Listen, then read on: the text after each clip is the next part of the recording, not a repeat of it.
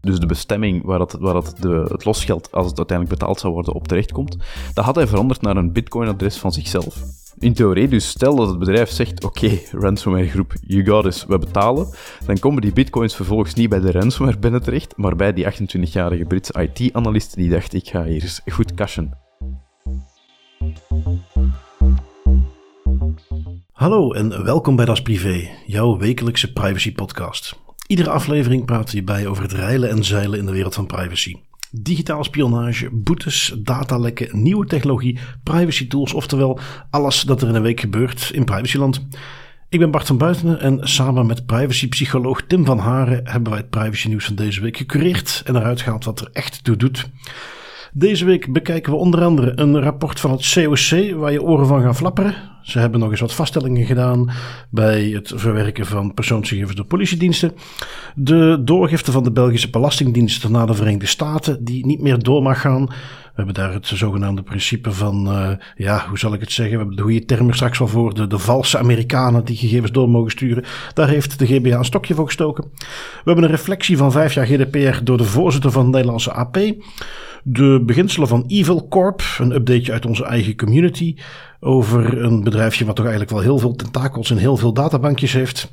Um, het gebruik van ID-kaarten om amokmakers buiten de deur te houden, hebben we ook een updateje rond hoe effectief dat nu eigenlijk is. We hebben een berg datalekken. Met andere woorden, voor ieder wat wils in onze wekelijke update van het privacy nieuws.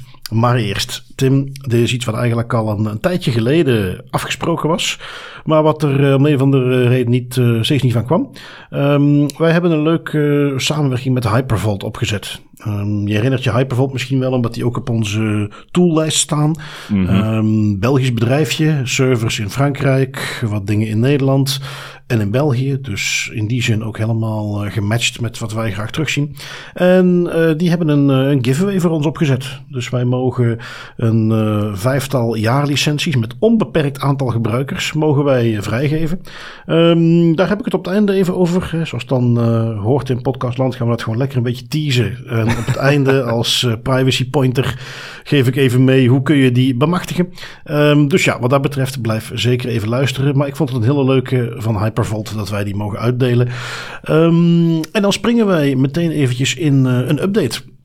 Uh, die kan vanuit de community. Uh, iemand had, ja, uiteraard, hè, daarom is onze community, had aflevering 117, dus de meest recente geluisterd. Een stukje over de slimme verkeerslichten. En die had daar eigenlijk nog wel wat interessants over te vertellen. Um, we hadden het, hè, slimme verkeerslichten in één zin, die geplaatst gaan worden. Dat is een uh, projectje vanuit de Belgische overheid. Uh, maar daar zitten ook wat partners in. En uh, ons communitylid had nog mee te geven. Ja, Flitsmeister is een van die partners. Hou er rekening mee, dat is ook onderdeel van B-Mobile. Dit is ook zo'n partij die meedoet in dat project met die slimme verkeerslichten. 4411, de bekende parkeerapp, die dus van een hele berg auto's bijhoudt wie waar parkeert, hoort daar ook bij. En die zijn dan nog eens allemaal uh, onderdeel van Proximus. Um, in Mechelen, Turnhout, andere steden heb je dan ANPR-camera's uiteraard en de slimme verkeerslichten. Die worden geplaatst door Telindus. Uh, nou, Telindus is toevallig ook onderdeel van Proximus. Dus zo heb je, als het gaat om locatiedata, mobiele data, um, toch heel wat lijntjes die uitkomen bij Proximus. Um, de deelnemer van de community geeft ook al aan van ja, kijk, ik wil heus niet gaan zeggen dat Proximus Evil Corp is. Maar aan de ene kant zijn ze wel hard op weg. En uh, ja, zoals wij ook vaak genoeg zien, als op een gegeven moment zoveel databankjes op zoveel plekjes samenkomen, vroeg of laat komt er iemand op het idee van hé, hey, die kan ik wel eens gaan koppelen. Niet alleen dat, um, maar, maar inderdaad ook de hele bewering dat wat dat toen vorige keer ook al werd gezegd, de, de setup anoniem is en dus de locatie die je deelt om die slimme verkeerslichten te laten draaien en dat allemaal te laten werken. Uh, ja, die bewering die gaat al absoluut niet meer op als je data dan plotseling in handen komt van Proximus, die zoveel capaciteit heeft om al die data te gaan matchen met andere soorten data. Dat is misleidend dan bijna. Ja, we gaven het al mee. En uh, tussen haakjes, uh, ik heb nog meegekregen dat men ook bij IMEC, uh, een organisatie die ermee bezig zijn, het mm-hmm. interessant vond dat wij nog meegaven in dat stukje van ja, dat zijn wel persoonsgegevens, omdat men vanuit de privacyhoek dat daar intern ook altijd duidelijk wil maken en men dat ook echt wel intern op zich wel weet, maar dat dat in externe communicatie nog, nog niet altijd even goed eruit komt. Dat men dat echt wel behandelt als eh, persoonsgegevens. Maar het bevestigt het punt nog maar eens. Hè. Als je dus zegt, ja, uh, zelfs al zijn het maar gewoon de locatiegegevens van in de buurt van de slimme verkeerslichten. Als je dat traject bij elkaar pakt en je gaat het dan vervolgens matchen met de uh, gegevens die een Proximus heeft van de beweging van mobiele telefoons. Ja, dan is het zelfs niet eens meer een uitdaging om te achterhalen wie was dat. Hè? Nee. Dan is dat heel simpel. Tijdstip, traject, boom, één op één te matchen met gegevens uit de mobiele telefoon dataset die Proximus heeft. Voor zover iemand natuurlijk dan ook zijn abonnement bij Proximus heeft. Maar ja, dan hebben we het toch al even over de helft van het land, denk ik zo'n beetje. Dus... Uh... Wat meteen, ook, wat meteen ook nog eens illustreert dat uh, dat is iets zeker, zeker mensen die er professioneel mee bezig zijn, zullen zich daar wel in herkennen. Er wordt heel vaak um, het woord anoniem in de mond genomen. Terwijl men dan eigenlijk misschien meer een, een zeer sterke vorm van pseudonymisering bedoelt. Want anoniem wil eigenlijk echt zeggen, je kan het op geen enkele manier, het is technisch onmogelijk om het te herleiden tot een identificeerbaar persoon. En dat is, dat is nu eenmaal vandaag de dag met de hoeveelheid data die bedrijven verwerken en de, de data die beschikbaar is voor, voor, voor mensen, is dat heel moeilijk om nog van een bepaald gegeven te kunnen zeggen dat iets anoniem is, want je moet maar gewoon genoeg hebben om eraan te koppelen en je kan het wel terug gaan herleiden. Gewoon eventjes als uh, hardop denkend, uh, Proximus, in hoeverre is dat een staatsbedrijf en in hoeverre is daar de wet openbaarheid van bestuur van toepassing? Interessant om eventjes uit te zoeken, hè? daar kunnen we nog iets mee doen. Um, waarmee voelt het al kriebelen. Waarmee ik natuurlijk eventjes een bruggetje maak naar een artikel uit de tijd. Uh, wat gepubliceerd is. De tijd heeft er een handje van om uh, regelmatig uh, samen te werken in een, een, een, conglomeraat onderzoeksjournalisten. En die komen dan met, met hele leuke dingen. En dat zijn altijd leuke artikeltjes, goed onderzoekswerk. Lars Bové is bij de tijd de journalist die daar veel mee bezig is. Nu hebben ze iets soortgelijks weer gedaan. En daar gingen ze kijken naar openbaarheid van bestuur. Um, het is iets wat ja, eigenlijk ook een beetje in tegenstelling tot bijvoorbeeld bij onze noorderburen in Nederland. Is openbaarheid van bestuur iets wat wij en de mensen die aan de podcast luisteren heel goed kennen. Maar wat in, voor de rest eigenlijk niet veel gebruikt wordt. Um, en als het gebruikt wordt, en daar ging het artikel voor een groot deel over. Dan wijzen overheden vaak ten onrechte dat soort verzoeken af. Um, dat recht op openbaarheid is eigenlijk een heel breed recht. Tenzij men een aantal specifieke uitzonderingsgronden kan inroepen. Um, ja, denk natuurlijk aan dingen die de veiligheid of staatsveiligheid of andere van dat soort zaken in gevaar zou kunnen brengen. Uh, privacy van andere mensen die in het gedrang is. Uh, ik, zelfs rond milieu zijn er bepaalde dingen. In ieder geval, er zijn wat uitzonderingen, maar voor de rest heeft een overheid die gegevens eigenlijk gewoon op te leveren. En dat gebeurt mm -hmm. vaak niet. Uh, als dat niet gebeurt, dan uh, heb je soms alleen maar de optie om naar de Raad van State te gaan. Um, en wat ik dus grappig vond, dat onderzoekje bevestigt natuurlijk wat wij zelf al ervaren hebben, maar niet alleen dat. Um, om dat onderzoekje op te zetten hebben ze cijfers opgevraagd. En wellicht dat ze dat zelf ook niet weten bij de tijd. Maar ik herken daar een heel aantal zaken in waarbij ik vrij zeker weet, hé, hey, dat zijn wij. wij hebben daar een uh, verzoek openbaarheid van bestuur ingediend. Ze noemen het ministerie van Justitie, waar wij vragen hebben gesteld over de cloud die ze gebruiken. Ze um, benoemden specifiek ook het, uh, de zaak bij de GBA. Uh, waarbij we inzage hebben gevraagd in het verwerkingsregister. Um, een zaak die we hebben het al eens aangekondigd. Uh, en het doet mij denken dat ik eens eventjes moet gaan navragen bij het advocatenkantoor dat ons ondersteunt. Want de draft van het vernietigingsverzoek, wat wij dus effectief gaan indienen bij de Raad van State, dat duurt wel een tijdje voor ik die krijg. En de deadline begint uh, zich op te dringen. Dus dat zou natuurlijk een beetje zonde zijn. Maar wij gaan dus effectief naar de Raad van State. Dat uh, loopt nog steeds. Um, iets waar we waarschijnlijk pas over een jaar dan kunnen vertellen wat het dan tot gevolg heeft. Maar goed, het gaat om principe. Um, en ja, dat vond ik dus wel interessant dat wij erin terugkomen. En dat dat dus niet iets is waar wij tegenaan lopen, maar waar men heel vaak bij het gebruik van openbaarheid van bestuurders kennelijk uh, tegenaan loopt. Ja, en wat ik hier vooral super cool aan vind, is dat je op den duur inderdaad zo een, een spoor van ongenoemd, maar vermoedelijk wel das privé onderzoekjes hebt, die dan leiden tot, tot een artikel in de tijd. Ja, um, ja, ja. Om nog maar eens mee te geven ook, allee, wat, wat we doen is uiteindelijk ook niet echt bijzonder moeilijk, uh, om het zo te zeggen. Het is een kwestie van weten dat je die, dat recht hebt om zo'n openbaarheid van bestuurverzoek in te dienen. Het is iets dat ik ook nog wel eens aan alle luisteraars wil meegeven. Jullie kunnen dat ook. Hè. Het, is, het is niet al te moeilijk. We kunnen er ook zeker in begeleiden. Spring eens binnen in de community op Element. Um, er zijn genoeg mensen die er zin hebben om eraan ja. te starten. En je ziet, het kan effectief een impact hebben als je zo'n dingen gaat vragen. Het is een, gewoon een kwestie van is de vraag te stellen. Dat is bij veel mensen al vaak een wake-up call.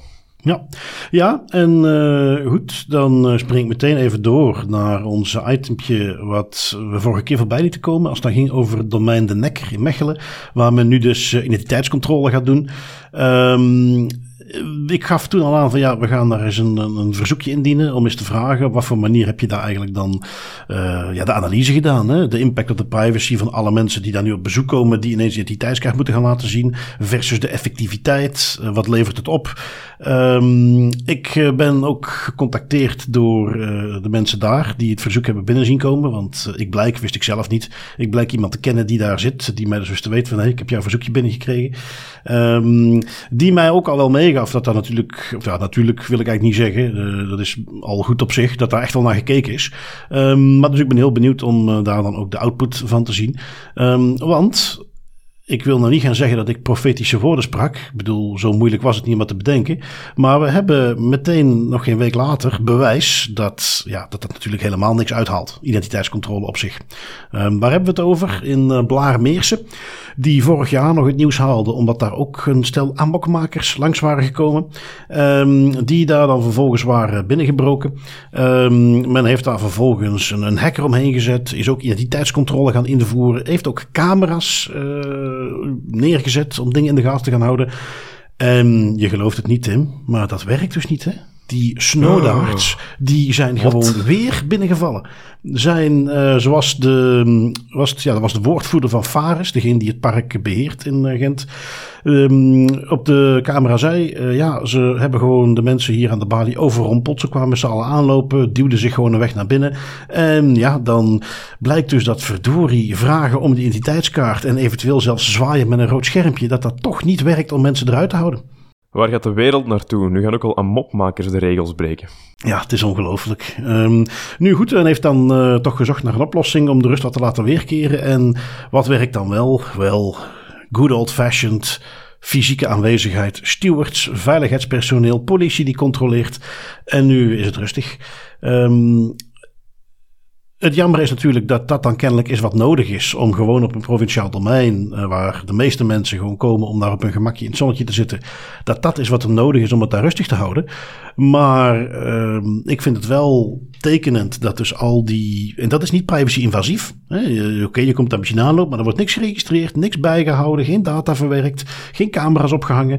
En dat werkt om het tegen te houden. En ja, het, het, het, gewoon even een, hele algemene trend daarmee aanstippen. Uh, we zouden echt eens wat vaker, en het is een beetje een pet peeve van mij, of of een stokpaardje, dat ik ook bij het uh, DPIA's, uh, analyses van belangrijke processen, altijd nog helemaal aan het begin die vraag stel van ja, maar hoe noodzakelijk is dit? Is hier geen andere manier om het te gaan oplossen? Um, dat is iets wat ik bij die slimme verkeerslichten ook aanhaalde. Van nou, in ieder geval de, de use cases die je hier noemt, ja, daar kennen we ook oplossingen voor die niet te maken hebben met het verzamelen van locatiegegevens van mensen. Hier zie je het ook weer. De oplossing zit hem dus niet in camera's en die tijd te gaan bijhouden. Zit hem gewoon in, ja, helaas, fysieke handhaving. En ja, dat blijft toch echt een wederkerig ding. Ja, maar dat, dat, is, dat is een vraag. Ik heb dat zelf uit eigen ervaring ook al gezien. Dat is een vraag die gek genoeg, allee, dat, dat, dat is het gevoel dat ik toch heb bij heel veel van de digitale projecten die, die ontwikkeld worden, waar ik ook over adviseer. Die vraag wordt gewoon niet gesteld. Um, of het noodzakelijk is.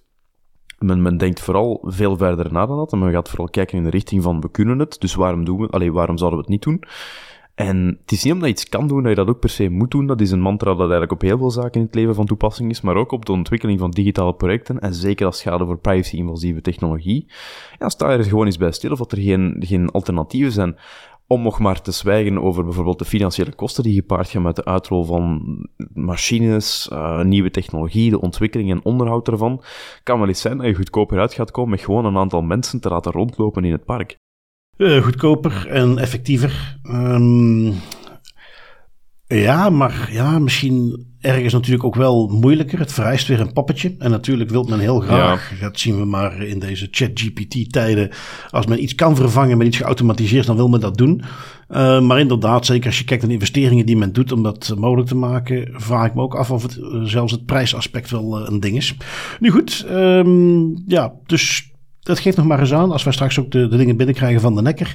Um, interessant om dat even te gaan analyseren en om eens heel goed in vraag te stellen. En ook voor allerlei uh, gemeenten, steden die met dezelfde soort problematiek zitten. Uh, mm -hmm. Het is misschien niet de oplossing die je wilt, namelijk gewoon zorgen dat er meer ogen zijn die de boel in de gaten houden. Maar waarschijnlijk is dat toch echt de oplossing die het is. Uh, of je moet accepteren dat er amokmakers zijn en die het verpesten voor iedereen. Dat lijkt me ook niet de gewenste situatie. Um, gaan we even door met. Um, ja, we hebben vijf jaar GDPR. Wij uh, hebben we net gehad vorige week. Uh, ik weet niet hoe dat bij jou was, Tim, maar uh, dat was bij mij een, een, behoorlijk heftige week. Heel veel eventjes, heel veel cursussen, trainingen. Dat was even druk, druk, druk. Ja, same here. wel de goede soort drukte moet ik toegeven. Vooral omdat je eigenlijk. Het, is altijd zo een week waar dat er heel veel zaken samenkomen. en, en ook een heel veel mensen samenkomen. En dat is bijvoorbeeld vorige week drie dagen rondgelopen op CPTB, Computers Privacy en Data Protection Congres in Brussel. Uh, toch vooral een congres waar heel veel academici en, en policymakers naartoe komen. Bijzonder interessant. Uh, we hebben er ook een aflevering over opgenomen die we binnenkort zullen releasen. Maar wat er ook, uh, wat er ook ja, uitkwam was een, een, ik moet zeggen, gemixte gevoelens over hoe dat de handhaving gebeurt rond de GDPR-wetgeving. Het is vijf jaar van kracht. Um, als we gaan kijken naar die handhaving, zijn er toch een heleboel stemmen. De ene al radicaler dan de andere. Denk bijvoorbeeld mm -hmm. aan Johnny Ryan of Max Schrems, die uh, bij wijze van spreken moord en brand roepen en zeggen het is een gefaald project. Aan handhaving wordt er niet gedaan, men is aan het investeren in nieuwe regelgeving in plaats van te investeren in handhaving. Waar zijn we mee bezig? Op zich terechte vragen. Uh, langs de andere kant, denk wel dat we de goede weg op aan het gaan zijn. Hè. Dat mogen niet vergeten, handhaving is niet alleen boete. Um, er zijn een aantal andere middelen in de gereedschapskist van een autoriteit die ervoor kunnen zorgen dat jij een bedrijf of een verwerking in de goede banen leidt. Boetes zijn natuurlijk diegenen die het, het, sappigst klinkt in de media, om het zo te zeggen.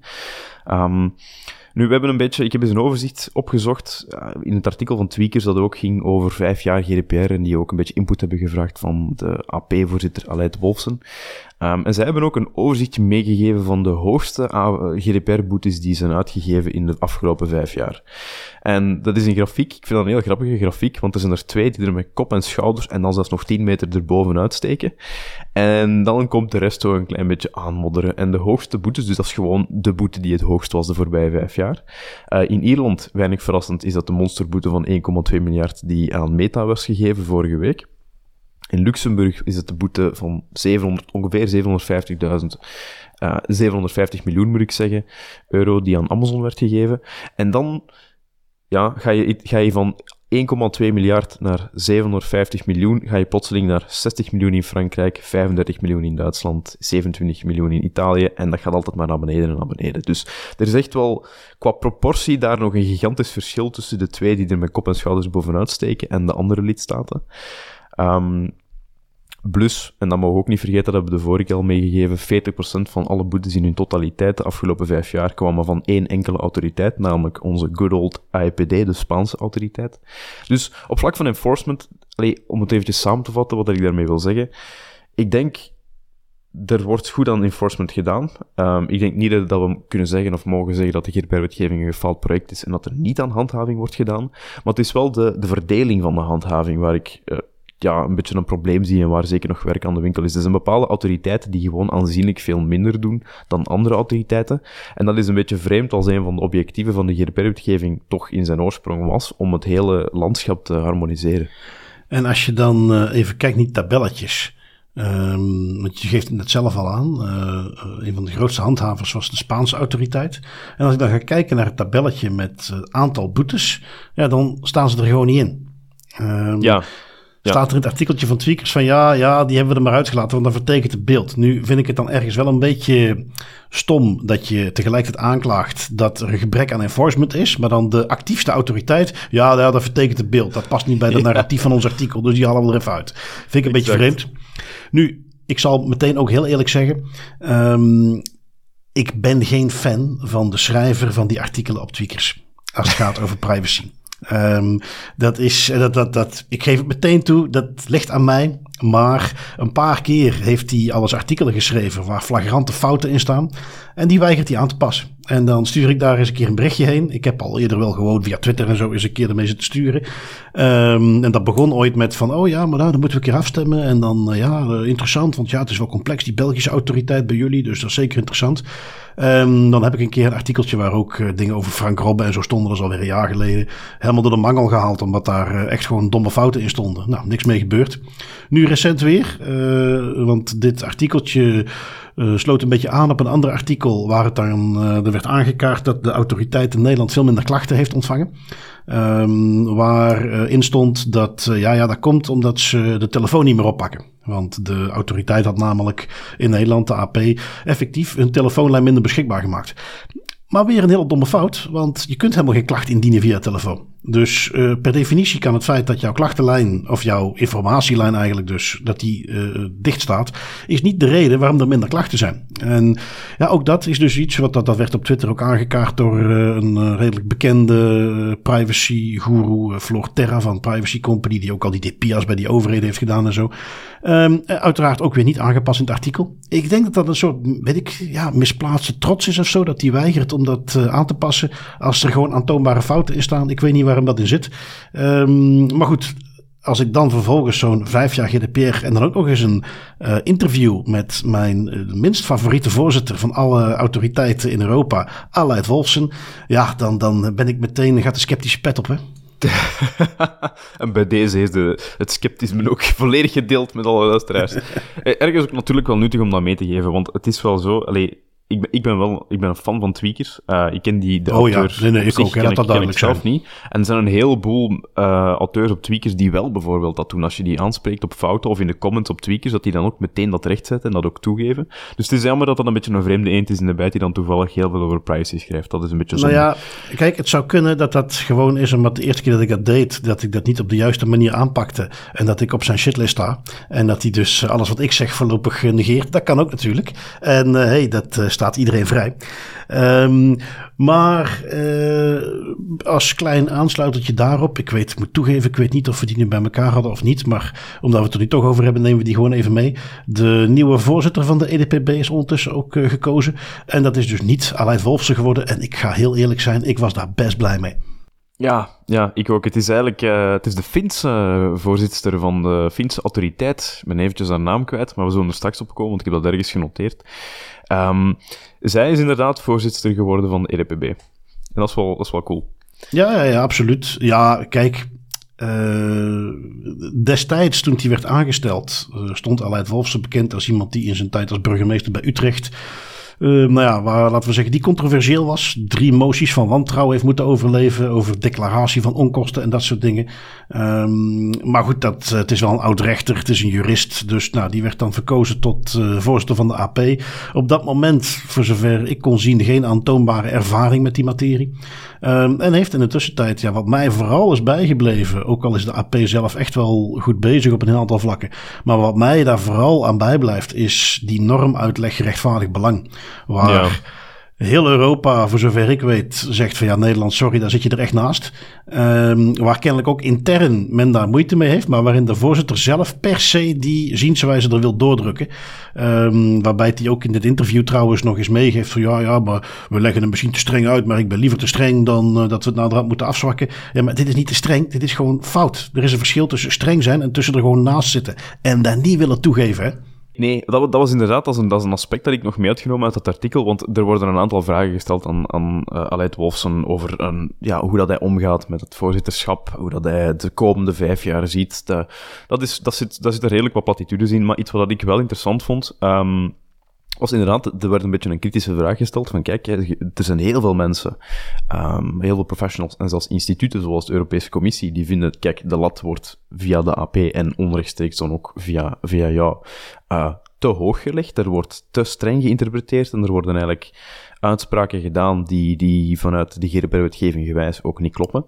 En dan zie je dat Wolfsen eigenlijk in de verdediging gaat en um, ook zegt van ja, kijk, um, het is goed dat wij te streng zijn. Een rechter kan ons altijd, de AP dan, doorverwijzen naar een hogere rechter of naar het Europees Hof van Justitie, waar dan de, de misvattingen worden gecorrigeerd. Zoals dat is onlangs ook gebeurd in een Amsterdamse zaak. Um, want zijn redenering is, als ze te soepel zijn, dan komt zo'n zaak nooit tot bij het Europees Hof van Justitie bijvoorbeeld. Dan wordt daar nooit duidelijkheid over gemaakt. En uh, als je te soepel bent, dan is het veel moeilijker om daarna strenger te zijn dan omgekeerd. Ik snap de redenering ergens wel. Ergens, ja, oké, voor bescherming van de burgers is het uiteraard, en zeker als het aankomt op grondrechten en, en mensenrechten, zoals het recht op privacy, uh, ja, dat is nu eenmaal wel nuttig om zo'n attitude te hebben van beter te streng dan niet te streng. Maar je moet ook wel praktisch een beetje in het achterhoofd blijven houden. Ja, ja, ja het idee van uh, niet te zwak gaan handhaven, daar, vind ik, daar valt zeker nog wel iets voor te zeggen. Um, en het idee, uh, want dat zien we nu continu, hè, al jarenlang, alles rond privacywetgeving, er zit nog heel veel grijs gebied in. En iedere keer dat er een zaak weer bij het Europees Hof komt, wordt dat grijs gebied weer een heel klein beetje kleiner. Dus dat, dat, dat vind ik dan, ja, daar kan ik me ergens wel in vinden. Maar goed, Um, in ieder geval, eh, hoe dan ook, interessant om die reflectie te zien. Uh, tegelijkertijd, uh, van mijn part zou van alle voorzitters zo'n artikel mogen verschijnen. Want het inzicht in vind ik wel leuk. Hè? Dat, dat, hoor ik graag. Um, gaan wij door met iets dichters bij huis. Het COC, het controleorgaan op de politiediensten, slaat er eens toe.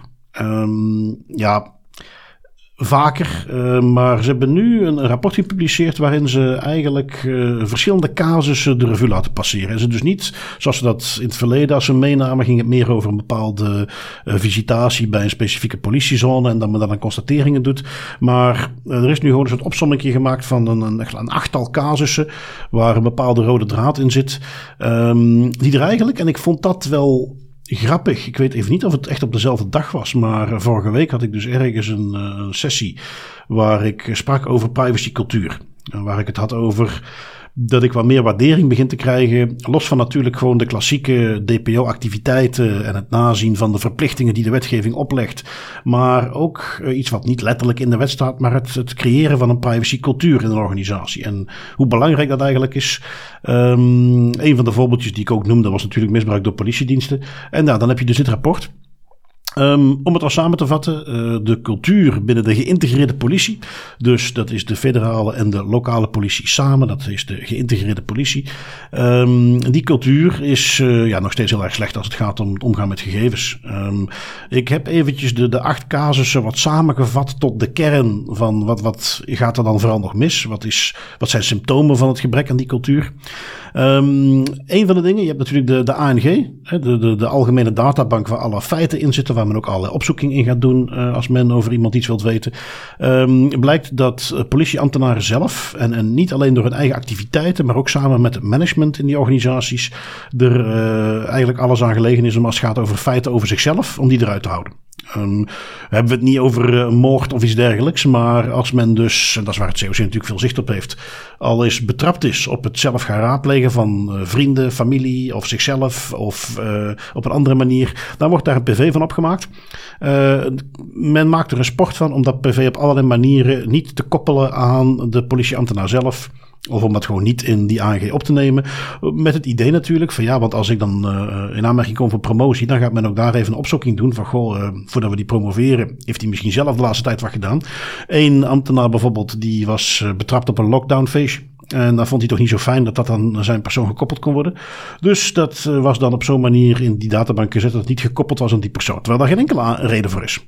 Um, eentje wat ik ook wel leuk, die zag ik een paar keer terugkomen. Je kunt dus bij het COC onrechtstreekse toegang aanvragen. Dus dat betekent dat jij, hè, dat kun jij en ik ook doen, aan het COC vraagt: ga mijn gegevens eens nakijken. Ze kunnen er eigenlijk niks over zeggen, maar we hebben dat ook in het verleden al eens besproken met eh, Frank Schuurmans van het COC. Ze gaan dan effectief kijken en als ze dingen vaststellen van gegevens die al verwijderd hadden moeten zijn, dan doen ze dat. Of zorgen ze dat dat gebeurt. Opnieuw, dat kunnen ze niet terugkoppelen, maar je, ik weet, wij weten, dat gebeurt echt op een goede manier. Wat blijkt nu? Een aantal politieagenten en zelfs de meerderheid, dat had Frank Schuurmans ook al eens aangegeven, uh, die vragen dus van ja, ik wil dat je mijn gegevens onrechtstreeks gaat bekijken en daar dingen dus uithaalt die niet uh, correct zijn.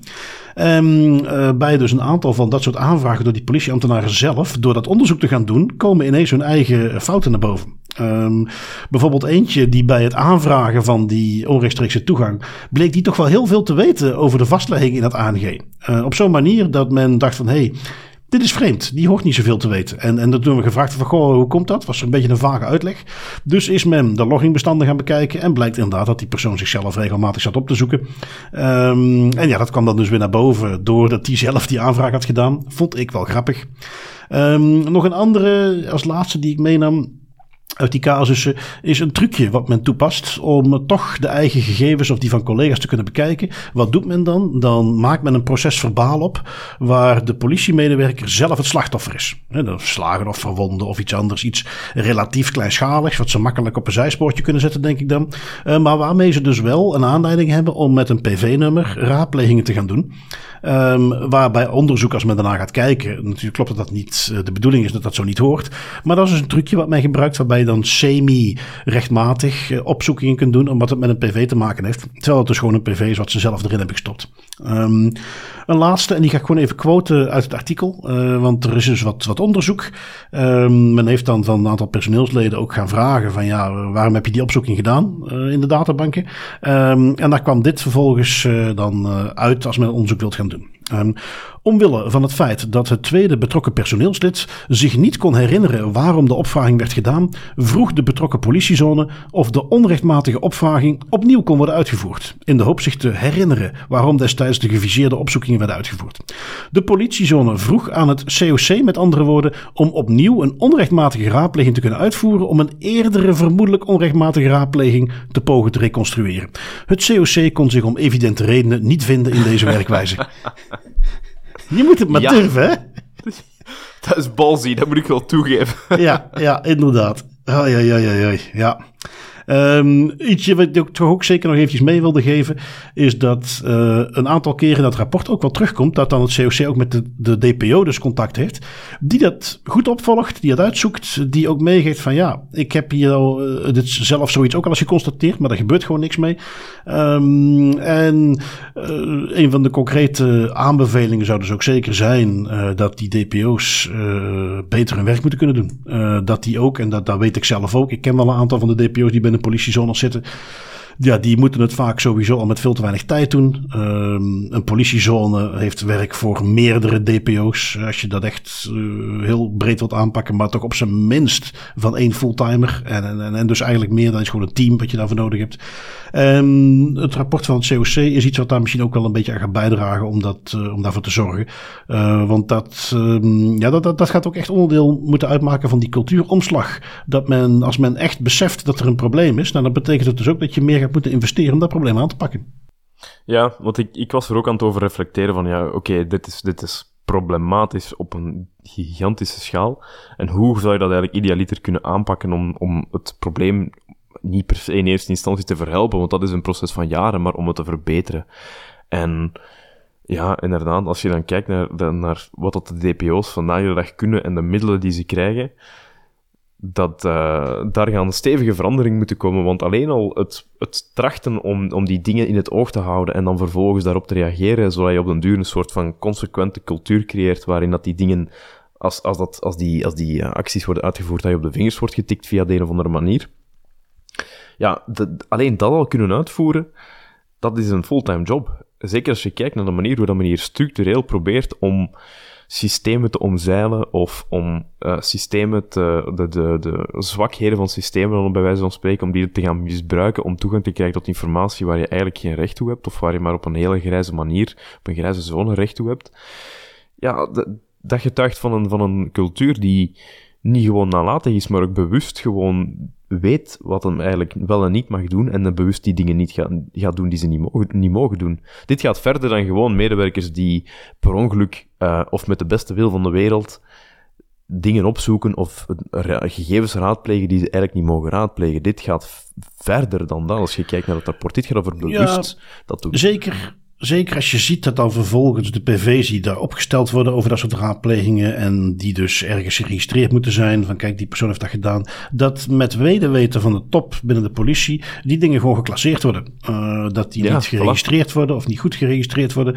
Dat geeft al aan dat men ook op dat niveau eigenlijk de ernst van de zaak niet inziet. Uh, totdat uh, ongetwijfeld men binnen de politiezone een keer zijn toeslagenaffaire nodig heeft omdat blijkt dat, ik noem maar even wat, door een heel team binnen een politie gegevens doorstuurt aan criminelen die vervolgens massa's mensen afpersen of opzoeken of kinderen ontvoeren om die personen te dwingen om mee te werken. Dat soort dingen gebeuren al en het is wachten tot een keer grootschalig in het nieuws komt en dan dat men misschien dat bewustzijn heeft en joh, laten we dat nou eens een keer voor zijn en laten we daar gewoon nu al aan gaan beginnen. Nou ja, ik hoop in ieder geval dat dit uh, rapport van het COC daar zijn bijdrage aan levert. Um, ik ga even verder met uh, een ander onderdeeltje van een overheidsinstituut uh, instituut in België. Die gegevens eigenlijk zeer gretig wilde doorsturen zonder even goed nagedacht te hebben. Mag dit eigenlijk wel? Ik heb het over de Belgische fiscus. En uh, Tim, jij hebt hem meegenomen. die wilde zelfs gegevens gaan doorsturen naar Amerika. Ja, ja, inderdaad. En thank God for GDPR, want ze mogen het niet doen volgens de GBA. Uh, waar het over gaat, is het is een uitwisseling die um, verplicht is onder de Foreign Account Tax Compliance Act of FATCA. En dat is eigenlijk een, een, internationale afspraak tussen de Europese Unie en, en de lidstaten van de Europese Unie en uh, uh, de Verenigde Staten, waarin afgesproken wordt dat Amerikaanse staatsburgers die zich bevinden in de Europese Unie, dus, dus die fake Amerikanen bij wijze van spreken, um, ja, die zijn nog altijd belastingplichtig. Die moeten nog altijd hun aangiftes doen bij de, bij de Amerikaanse overheid. En dus is er een afspraak gemaakt dat informatie over die personen, over die, die Amerikaanse burgers in de Europese Unie, die, die moet zowel door de Amerikaanse burger als door de, belastingsdienst van het land waar, ze, zich, waar ze in verblijven, moet verplicht doorgestuurd worden naar de Verenigde Staten, naar die overheidsdiensten. Dat is eigenlijk hoe dat, dat FATCA-akkoord kort gezegd in elkaar zit. Um, de GBA heeft daar terecht ja, een, een probleem van gemaakt nadat er een klacht was ingediend. Um, en heeft dat ook nu verboden. Dus ze hebben effectief een verbod opgelegd aan de Belastingdienst, aan de fiscus. Um, zij mogen die gegevens niet meer versturen naar de Amerikaanse overheden. Um, en wat dat ze eigenlijk aanhalen is een, is een interessant mechanisme, want in de GDPR-wetgeving, er is een specifiek artikel, een paar zinnen lang, artikel 96, wat specifiek gaat over het, ja, het, um, het verdragen, akkoorden, regelgeving die pre-GDPR is, die blijft nog wel van toepassing, ook als de GDPR van kracht is en in werking treedt. Het FATCA-akkoord is pre-GDPR. In principe zou dat volgens dat artikel dus uh, een, een, ja, uitgaan, uitgaven, een transfer van persoonsgegevens naar de Verenigde Staten moeten blijven faciliteren, want dat is iets van voor de GDPR-wetgeving en kan dus niet ontbonden worden, ook al is het per se tegen de GDPR-wetgeving. En toch zegt de GBA hier iets, iets tegenstrijdig dan het artikel. Ze zeggen wel, ja, kijk, um, het FATCA-akkoord zorgt voor een algemene en ongedifferentieerde doorgifte van belastingsgegevens. Um, dat is in strijd met een heleboel basisprincipes van de GDPR-wetgeving. En wat ze ook zeggen is artikel 96, dat kan niet bedoeld zijn om ervoor te zorgen dat internationale akkoorden tot in de eeuwigheid in de loop van de tijd in strijd blijven met het toepasselijk recht. Ik vind dat een heel interessante piste die de GBA hier aanhaalt, want dat heeft ook gigantische gevolgen voor een heleboel andere lidstaten. Ja, uh, maar ergens is het gewoon uh, gezond verstand. Hè. Uh, je snapt waarom zoiets erin ja. slaat. Toen de GDPR werd ingevoerd, kon dat niet ineens ervoor zorgen dat allerlei dingen die er al waren, afgekapt werden. Maar precies wat de GBA of Hielke Heijmans, de voorzitter van de geschillenkamer, ook al aangeeft. Dat betekent dan niet dat we dat tot in de oneindigheid laten doorlopen. Nee, eigenlijk was de bedoeling dat je dat dan vervolgens ging heronderhandelen. Dat heb je niet gedaan, dat is prima. Maar dan kunnen we niet vijf jaar na dato nog zeggen van ja, maar artikel 96 en dus dat moet gewoon door blijven gaan. Want dan verandert het Dus uh, lijkt mij, ja, vind ik een heel uh, logisch standpunt. Eentje waar men natuurlijk wel uh, over gaat discussiëren. En misschien dat dit dan weer zo'n voorbeeldje is van iets wat uiteindelijk tot bij het Europees Hof gaat. Van hoe moet artikel 96 nou precies uitgelegd worden? Um, want in de frasering staat niet letterlijk dat dat geen oneindig artikel is. Ook al klinkt dat heel logisch. Dus daar wordt er misschien eentje die nog wel een, een flink staartje gaat krijgen. Ik zal het er misschien nog even voor de volledigheid bijnemen. Artikel 96, het is een paar zinnen lang. Het, het luidt als volgt. Internationale overeenkomsten betreffende doorgifte van persoonsgegevens aan derde landen of internationale organisaties die door de lidstaten zijn gesloten voor 24 mei 2016 en die in overeenstemming zijn met het voor die datum toepasselijk unierecht blijven van kracht totdat zij worden gewijzigd, vervangen of ingetrokken. Dus er staat niet echt per se een deadline in of een verwachting dat die dingen um, worden aangepast om in lijn te zijn met de GDPR-wetgeving, maar er wordt natuurlijk wel ergens op, op het einde van die zin zie je het ook wel dat men, dat men stuurt naar een wijziging, vervanging of een intrekking van dergelijke akkoorden. Het is een beetje een heel vloe begrip, dus ik verwacht wel dat dat echt uh, geprocedeerd gaat worden tot bij de Hof, om eerlijk te zijn. Ja. Ja, inderdaad. Um, wat hebben we dan nog? Ja, je had nog een artikeltje meegenomen waar wat op heel veel plekken aandacht kreeg. Ehm, we weten allemaal dat er wetgeving gaande is die gaat over het ja, voorkomen van allerlei vormen van misbruik, zware criminaliteit, de usual. En in die context wil men ook toegang gaan krijgen tot berichten van geëncrypteerde diensten. Um, daar speelt al een hele tijd. Chat control is een beetje de, de gangbare naam voor die wetgeving. Um, in die context zijn er allerlei onderhandelingen gaande. Stuurt me allerlei gegevens op. En het artikeltje jij, jij hebt meegenomen, Tim, gaat over de positie die de Spaanse overheid uh, in die context inneemt. Ja, klopt. Het is een uh, gelekt document, een, paper die in opdracht van, uh, ik denk dat dat de Europese Commissie was, onderzoek moest doen naar technologieën en manieren om uh, kindermisbruik en vooral child sexual abuse material, CESA-materiaal, kinderpornografie in Nederland, om dat tegen te gaan. Um, en een van de zaken waar men dan ook ja, aan, aan hekelt, is het feit in die paper dat um, end-to-end encryptie, uh, zoals WhatsApp of Signal de technologie gebruiken, uh, dat dat een, een gigantisch obstakel vormt voor het opsporen van, van kinderpornografisch materiaal en voor het beschermen van kinderen. Um, nu, iemand die al een klein beetje vertoeft, of al, al een tijdje vertoeft in privacyland, die weet ook dat dergelijke onderwerpen worden heel vaak aangehaald om invasieve technologie erdoor te proberen krijgen, omdat dat meteen je verzandt in een emotioneel argument in plaats van een rationeel argument, omdat het gaat over de bescherming van de kinderen en hoe kan je daar nu ooit tegen zijn. Dat moet kost wat kost gebeuren. Er zijn natuurlijk nuances die je daar kan maken. Um, en dus die paper, ja, die, daar zitten ook de, de, de meningen in van uh, ja, beleidsmakers, afgevaardigden van de Europese lidstaten. Er is een, een um, onprettige meerderheid die het interessant vindt om end-to-end encryptie in bepaalde vorm af te schaffen of te gaan afzwakken. En de Spaanse overheid is daarin de meest extreme. Um, zij beweren ook, hun mening is zeer, zeer simpel, end-to-end encryptie has to go. Um, het moet eigenlijk onmogelijk zijn om voor, voor technologieaanbieders om die technologie end-to-end encryptie aan te bieden aan consumenten, aan gebruikers in de Europese Unie. Wat dan een zeer extreem uh, standpunt is dat ze innemen. Er worden nog andere nuances gemaakt, om, dat ik ook, die ik ook nog wil meegeven. Um, Nederland bijvoorbeeld geeft toe van, oké, end-to-end encryptie is absoluut een obstakel, maar dat wil niet per se zeggen dat we het moeten afschaffen. Zij zoeken een soort technische middenweg.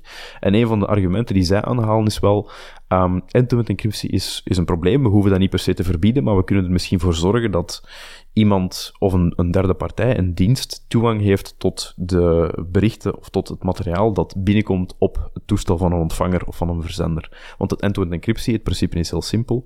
Enkel de verzender en de ontvanger hebben toegang tot wat er verstuurd wordt via zo'n protocol. En de middenpartij die het faciliteert, dankzij de encryptiestandaarden, heeft daar geen toegang toe. Maar dat probleem, dat, dat, de, het voorstel van de Nederlandse overheid om dan een derde partij toegang te geven tot wat er op het device binnenkomt, buiten de end-to-end encryptie uh, tunnel, bij wijze van spreken, is in mijn ogen ook gewoon hetzelfde doen met een andere middenweg. Want het nut van end-to-end encryptie is nu eenmaal dat maar twee partijen, namelijk de verzender en ontvanger, toegang hebben tot de informatie en het materiaal dat je verstuurt tussen die twee partijen. En als je dan een derde gaat introduceren, ook al breek je daarmee niet het encryptieprotocol, dat, dat, dat haalt het hele nut weg van, van het gebruik van end-to-end encryptie. Dus ik vind dat een beetje verontrustwekkend.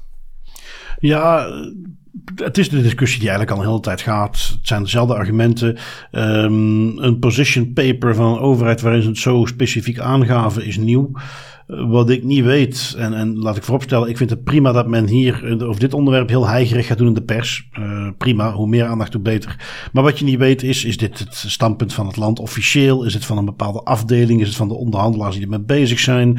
Is dit een standpunt wat nog officieel bekrachtigd moet worden? Dat is altijd, ja, men, men is, en het is nu op die, is nu een beetje gelekt, maar men is altijd bezig om een positie te vinden en dingen af te toetsen voordat men wat publiekelijk en dan de volgende stap wil in die wetgeving. Dus in die zin kunnen we een slag om de arm houden. Maar goed, het is, het, is, het is heel nuttig dat daar meteen zoveel ophef over is. Dat op heel veel plekken wordt opgepakt. Zodat, eh, al is het maar een soort proefballonnetje, dat men ook van de Spaanse overheid heel snel door heeft. Oh, wacht, dat moeten we eens even gaan herzien. Um, end-to-end encryptie, dat blijft dan intact, ook in het Nederlandse voorstel. Wat dan vervolgens, in hoeverre het, het goed is en, en uh, de oplossing voor het probleem dat ze zoeken om op mensen hun telefoons dan maar rechtstreeks toegang te gaan verschaffen. Ja, dat is nog een hele andere discussie. Uh, ja. Apple heeft niet voor niks uh, hunzelfde technologie die het mogelijk maakt on hold gezet. Dus ja, dat is iets wat we gewoon gaan opvolgen. Time will tell wanneer dat nog eens vooruit gaat. Um, Misschien eentje die we kort nog even mee kunnen nemen. Je had hem ook een beetje als een, bonus vermeld, maar op zich is hij nog wel leuk om kort even te benoemen. Um, want uh, Tim, wat doe je op het moment dat jouw bedrijf slachtoffer wordt van een ransomwarebende? Nou ja, je kunt natuurlijk mee gaan helpen, onderzoeken, forensisch onderzoek doen, dingen herstellen. Maar je kunt ook nog iets anders doen en dat is wat uh, de Brit deed in het geval dat jij hebt meegenomen. Ja, ja, inderdaad. Het is een 28-jarige Britse man die, terwijl dat het bedrijf waar hij voor werkte als ICT security analyst, um, een plotse ingeving had, zijn moreel kompas kwijtraakte en dacht, ik ga hier eens een klein beetje als zelfverrijking doen. De, net zoals bij de meeste ransomware aanvallen krijg je dus ook ergens een, een dreigbrief waarin dat gevraagd wordt om uh, aan een of ander vaag bitcoin-adres een x aantal bitcoins te storten en dan vervolgens krijg je de decryptiesleutel en kan je beginnen om je data terug te gaan recupereren. Dat is simpel gezegd hoe dat die dingen in elkaar zitten. Nu, wat had die man gedaan? Hij had, de, hij had eigenlijk um, ingebroken in de mailbox van een directielid van het bedrijf en had vervolgens uh, het Bitcoin wallet adres, dus de bestemming waar, het, waar de, het losgeld, als het uiteindelijk betaald zou worden, op terechtkomt, dat had hij veranderd naar een Bitcoin adres van zichzelf. In theorie, dus stel dat het bedrijf zegt, oké, ransomware groep, you got us, we betalen, dan komen die bitcoins vervolgens niet bij de ransomware binnen terecht, maar bij die 28-jarige Britse IT-analyst die dacht, ik ga hier eens goed cashen. Die is helaas opgepakt, heeft een paar amateurfouten gemaakt. Uh, ze vonden het heel gemakkelijk om zijn, zijn pogingen te herleiden tot zijn thuisadres. Dus van een VPN had hij nooit gehoord. En dat komt dan van een ICT security analyst. Uh, domme fouten. En die, ja, die zit voorlopig in hechtenis en die krijgt binnenkort een vonnis. Ja, dus je hebt dan wel de kennis om in die mailbox in te breken en dat uh, Bitcoin-adres te gaan veranderen, maar niet de helderheid van geest om te bedenken. misschien moet ik dat niet doen vanaf een IP van bij mij thuis. Uh, misschien was hij zijn VPN vergeten aan te zetten. Dat kan natuurlijk ook nog. Um, ja, voor de rest je moet het hem nageven, het is eh, goed geprobeerd. Uh, zat ook in het security team zelf, hè? Ja, ja. Sa Sayant detail om nog mee te geven, inderdaad, want dat was ik vergeten te vermelden. Hè. Die zat in het security team en doordat hij dus een rol had in het security team, was hij ook deel van het onderhandelingsteam dat met de ransomware bende, het was een reële ransomware aanval, aan het onderhandelen was. Dus die vent was natuurlijk ook aan het sturen van, ja jongens, dit is echt uh, niet te redden, we zullen echt wel moeten betalen en alsjeblieft niet gaan onderhandelen over een lagere prijs. Nee, Kun je het je wel helemaal voorstellen, hè? Ja, ja, ja precies, precies. Um, wat hebben we dan? Uh, ja, wat datalekken. Uh, een wat groter onderdeel dan anders. Ik stel voor dat we ze gewoon even overlopen. Uh, want daar kun je ook heel lang in blijven hangen. eentje is eigenlijk een beetje een classic. Die is eigenlijk, ja, niet, niet deze specifiek natuurlijk, maar hoe het gekomen is, is iets wat wij al vaker in de podcast hebben besproken. Het is weer hetzelfde. De NHS, de National Health Service in de UK, hebben allerlei webpagina's. op die webpagina's heb je ook webpagina's die gaan over HIV, over um, wat je moet doen als je jezelf pijn wilt doen, over genderidentiteit issues en de diensten daarvoor, et cetera, et cetera, et cetera. Waarbij dus op het moment dat jij die pagina's bezoekt, en dat wordt gekoppeld aan jouw persoon al gevoelig is. Uh, als je op de knoppen duwt waarin je informatie aanvraagt over dat soort dingen. Ja, dat is al gevoelig. Of het nu gaat omdat je dat voor je zoon of dochter aan het doen bent of voor jezelf. Hè, dat, dat die wetenschap er ergens is, is al gevoelig. Um, en ja, dan heeft men er bij de NHS kennelijk niet beter op gevonden dan op allemaal van dat soort pagina's Facebook-trackers te zetten. Die dat soort gegevens allemaal even één op één doorsturen naar Facebook. Um, en waarbij men dus uh, bij Facebook, die overigens altijd wel zeggen van ja, maar we doen daar niks mee hoor. Maar goed, we weten hoe goed Facebook zijn data onder controle heeft. Um, die die gegevens dus doorsturen. Waarbij dus met, uh, als iemand ingelogd is, Facebook ID erbij. En anders met IP-adres, waar Facebook natuurlijk een gigantische dataset heeft met een koppel aan personen. Uh, dat soort gegevens doorgestuurd werden. Um, simpele das privé, das beter in deze context. Als je DPO bent, privacy professional of in de IT van mij zelf zit, ga eens even na op je websites waar die trackers er allemaal op staan. En op webpagina's waar formulieren staan, waar mensen dingen invullen of waar mogelijk gevoelige conclusies te verbinden zijn aan die raadplegingen, haal die trekker eraf. Damn right, we hebben het al zo vaak meegenomen, die pixels. Het is echt een, een, een venijn op het web. Ja. Um, volgend datalekje. Je had hem van Computable meegenomen. Uh, Tesla heeft nogal een, eh, een pijnlijk oepsje meegemaakt. Ja, ja, het is nog een beetje te zien. Het zal eigenlijk volgende week zijn dat we daar misschien iets meer over kunnen zeggen, want het is nu nog een beetje koffiedik kijken wat er aan de hand is. Maar de AP heeft informatie gekregen van de Duits, een van de Duitse uh, autoriteiten over een vermoedelijk datalek. Um, wat, daar, wat we nu al weten is, er is 100, ongeveer 100 gigabyte aan gegevens, waaronder ook heel veel persoonsgegevens, doorgestuurd via een klokluider naar de Duitse zakenkant Handelsblad. Um, nu, omdat het Europese hoofdkantoor van, van Tesla zich in, ik denk dat het Amsterdam is, bevindt, is de AP eigenlijk de aangewezen autoriteit om dit nu te gaan behandelen en is dus die zaak getipt via die Duitse autoriteit naar de AP die daar nu moet naar gaan kijken. Wat ik trouwens ook overigens wel interessant vind om mee te geven is als een klokkenluider heel veel informatie naar buiten sleurt, ook met de beste bedoelingen, het is en blijft een datalek. Ja, ja, inderdaad, inderdaad. Uh, maar goed, daar hebben ze iets minder last van uh, in Amerika, dat je dat moet gaan melden en zo. Ja. Uh, maar wie weet als de FTC hier lucht van krijgt, we hebben het al gezien, als ze echt willen, kunnen die er best wel wat van. Mm -hmm. um, wat had ik nog meegenomen? ook weer een klassieker, datalek van Vodafone. Niet bij Vodafone zelf, maar nog maar eens een keertje bij een callcenter wat ze daarvoor gebruiken. Dus Vodafone heeft alle gegevens van klanten. Um, bij veel van die callcenters werkt het zo dat die callcenter medewerkers via een, een, een, tooltje rechtstreeks toegang krijgen tot allerlei gegevens die uh, real-time worden doorgesluist van de databanken van Vodafone. Zo ook hier. En in een Telegram groepje, wat ja, uh, opnieuw Telegram, de surprise, surprise. beerput, ja, beerput van alle messaging tools. Had je een groepje wat zich kennelijk specifiek bezig hield met het alles regelen rond bedreiging en intimidatie. En een oud medewerker van dat callcenter oud-medewerker insinueert dus, was al niet meer werkzaam bij het callcenter, had toch nog toegang tot die gegevens, um, heeft daarvan een zestigtal, dus zeker niet de grootste datalek hier, maar gewoon in principe weer de klassieke insider threat, klassieker van een callcenter waar het weer gebeurt, uh, klassieker van uh, een oud-medewerker wiens toegangen nog niet dicht waren gezet. Het is echt een opeenstapeling van klassiekers, uh, leiden dan weer tot datalek. opnieuw maar 60 personen, maar gelet op de context is het wel meteen iets waar het niet gaat om naam, e-mailadres, wat ergens op een darknet staat, zoals al zoveel dingen. Maar waarschijnlijk om mensen die ook effectief door dat lek slachtoffers werden van een groepje wat zich bezighield met intimideringen en uh, bedreigingen.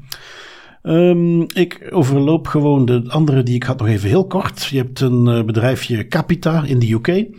Uh, bekend van het leveren van diensten. Ik bedoel, het is echt een groot bedrijf in de gezondheidszorg, uh, de krijgsmachten.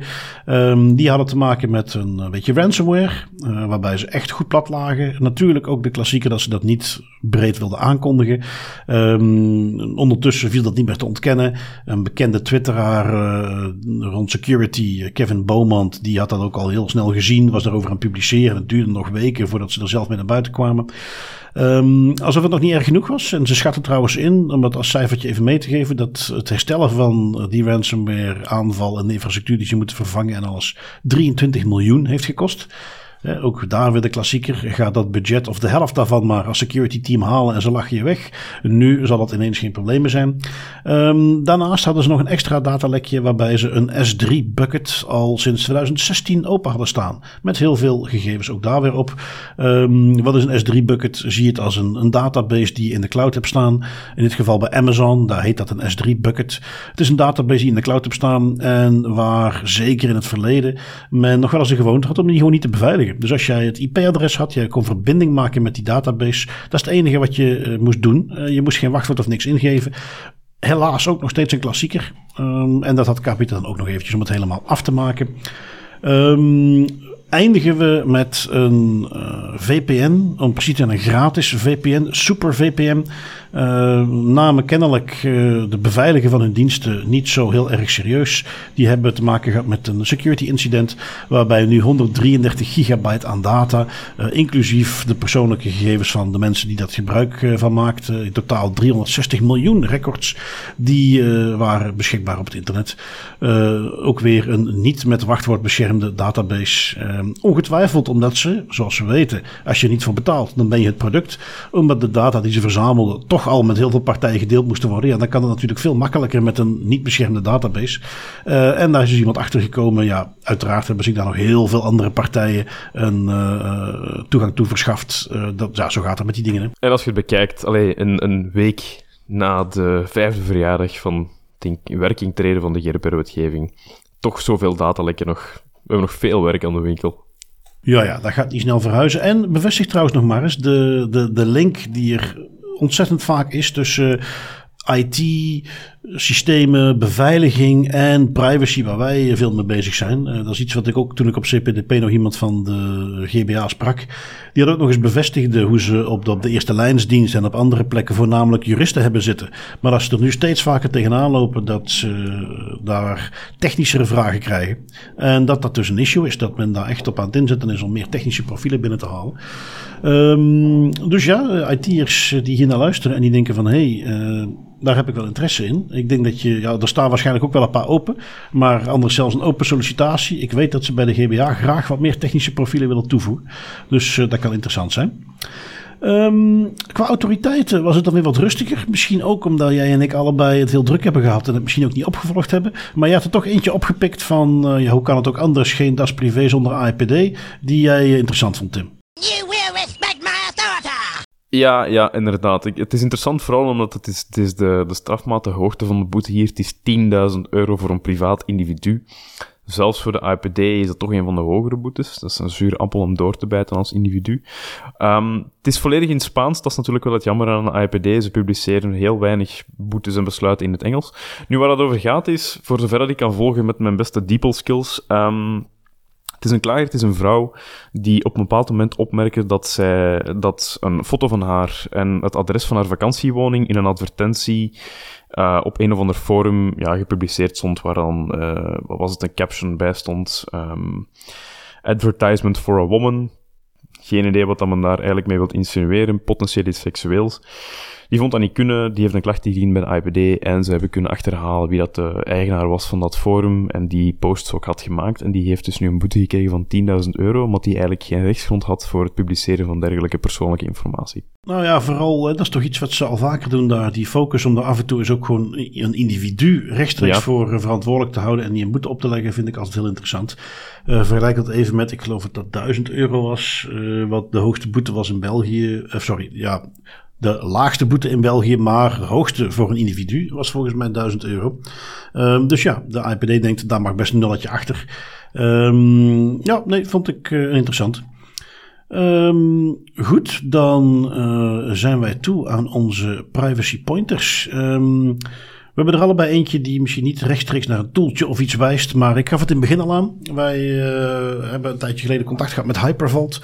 Um, die maken, en, en ik ga zo meteen er wat op uitbreiden, maar om het even heel makkelijk te kunnen zeggen, die maken een password manager waar je nog wat extra dingen mee kunt. Um, je kent natuurlijk LastPass en dingen. Je komt op een pagina, je wilt je wachtwoorden opslaan. Je wilt dat niet op een papiertje of in een notebookje. Wel, de password manager kun je dat op een, een betere manier opslaan. Um, nou, die functionaliteiten heeft Hypervolt op zich ook in zich.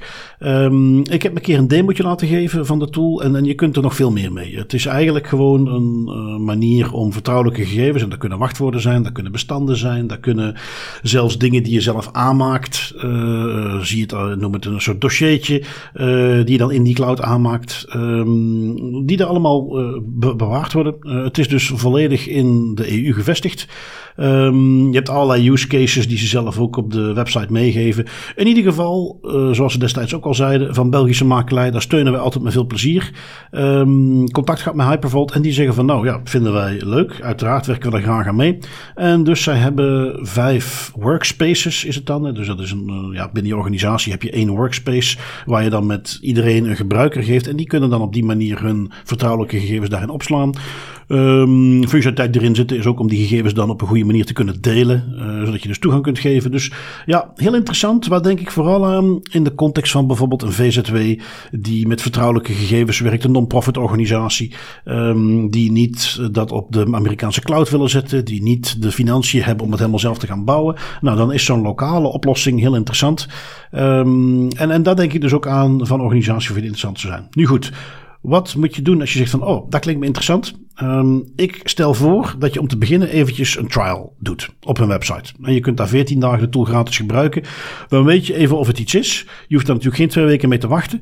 Maar hoe kun je dan zo'n jarenlang licentie voor onbeperkt aantal gebruikers uh, ja, winnen, zullen we het maar noemen. Hè? Want het is uiteindelijk via Hypervolt een soort giveaway die wij mogen doen. Uh, stuur gewoon een mailtje naar mij, bart.dasprivé.be en geef kort aan waar je het voor wilt gebruiken. Um, dan kan ik ook even zien dat je die trial hebt gedaan. Want ik zou het gewoon zonde vinden als wij zo'n jaarlicentie weggeven aan iemand die na een maand zegt: Oh, weet je wat, het is toch niks en het dan niet gebruikt. Dat zou gewoon jammer zijn. Dat is alles niks bijzonders. Uh, voor de rest hoef ik ook zeker geen details uh, wat je ermee wilt gaan doen. Maar als we dus straks zes aanmeldingen hebben waarvan er één iemand tussen zit die zegt: Ach, het lijkt me wel interessant, ik wil het eens gaan gebruiken. En een andere zegt: Wij zijn een VZW die eindelijk daar een goede oplossing zien om onze gevoelige gegevens toch beter te gaan bewaren. Nou ja, dan geef ik hem liever aan die VZW. Dat is eigenlijk de enige reden waarom ik dat uh, erbij vraag. Dus Test hem even via de trial. Als het je iets lijkt en je zegt, oh, dat willen wij wel gaan gebruiken. Stuur mij een mailtje, bart.dasprivé.be. We hebben vijf van die licenties om weg te geven. Uh, waar je dus met de hele organisatie en jarenlang gratis op kunt werken. Uh, en dat vond ik een hele interessante. Dus uh, laat het even weten. Meld je aan. Test die trial eventjes. En dan kunnen wij hopelijk een aantal tevreden klanten genereren voor Hypervolt. wat ik altijd leuk vind om zo'n lokale oplossing te kunnen stimuleren. Dat is mijn privacy pointer voor deze week. Ja, dat is een hele cool privacy pointer. En ook nog eens bedankt aan Hypervolt dat, uh, dat ze dit willen doen. Dat is ook altijd wel heel cool. Wat ik nog heb meegenomen is een klein beetje een cop-out, want ik vond niet echt op tijd een goede, goede privacy pointer. moet ik heel eerlijk zijn. Sorry, beste luisteraars. Maar um, een tijdje geleden hebben ze een oproep gedaan om flagrante privacy schendingen, om die in beeld te brengen, om daar een foto van te trekken. Net zoals dat Bart ooit heeft gedaan als hij op vakantie vertrok. Uh, wat dat ooit nog een meme format is geworden een paar weken geleden. En die oproep wil ik nog eens herhalen. We hebben op de Element Community al een aantal fantastische dingen zien binnenkomen. Mensen die foto's trekken van, van gekke bordjes of van camera's. Uh, leef u uit. Als er dingen zijn waar je van zegt van, goh ja, dat is nu toch wel echt bizar stuur ze zeker door. We zijn een beetje aan het nadenken wat we ermee kunnen doen. Een of andere artistieke collage. We gaan ons daar volledig op los laten gaan. En hoe meer dat we er hebben, hoe beter. Ja, ja, ja. En ik, ik weet dat er van initiatieven zijn waar men echt ook daar tentoonstellingen mee maakt en zo. Uh, dat is iets waar ik uh, zeker als wij genoeg materiaal hebben, dat we daar een serieuze collage van kunnen maken. Ja, dat heel leuk om daar. Misschien, hè? Ja. Uh, oh, Kijk, dat is nog eens een doel. Inderdaad. We gaan gewoon onze eigen kunstinstallatie maken in het provinciehuis. Dus uh, nou, stuur, blijf ze vooral doorsturen. Is heel erg leuk. Uh, ook naar Awareness toe is het heel nuttig. Dus uh, ja, blijf dat vooral doen. En ja, Tim, dat betekent dat onze aflevering voor deze week er alweer op zit. Ik bedank jou weer heel erg voor je tijd. Ik bedank de luisteraars die ons interessant genoeg vinden om hier iedere keer weer naar te luisteren. En dan spreek ik jou volgende week weer. Alright, zoals altijd met heel veel plezier en tot volgende week.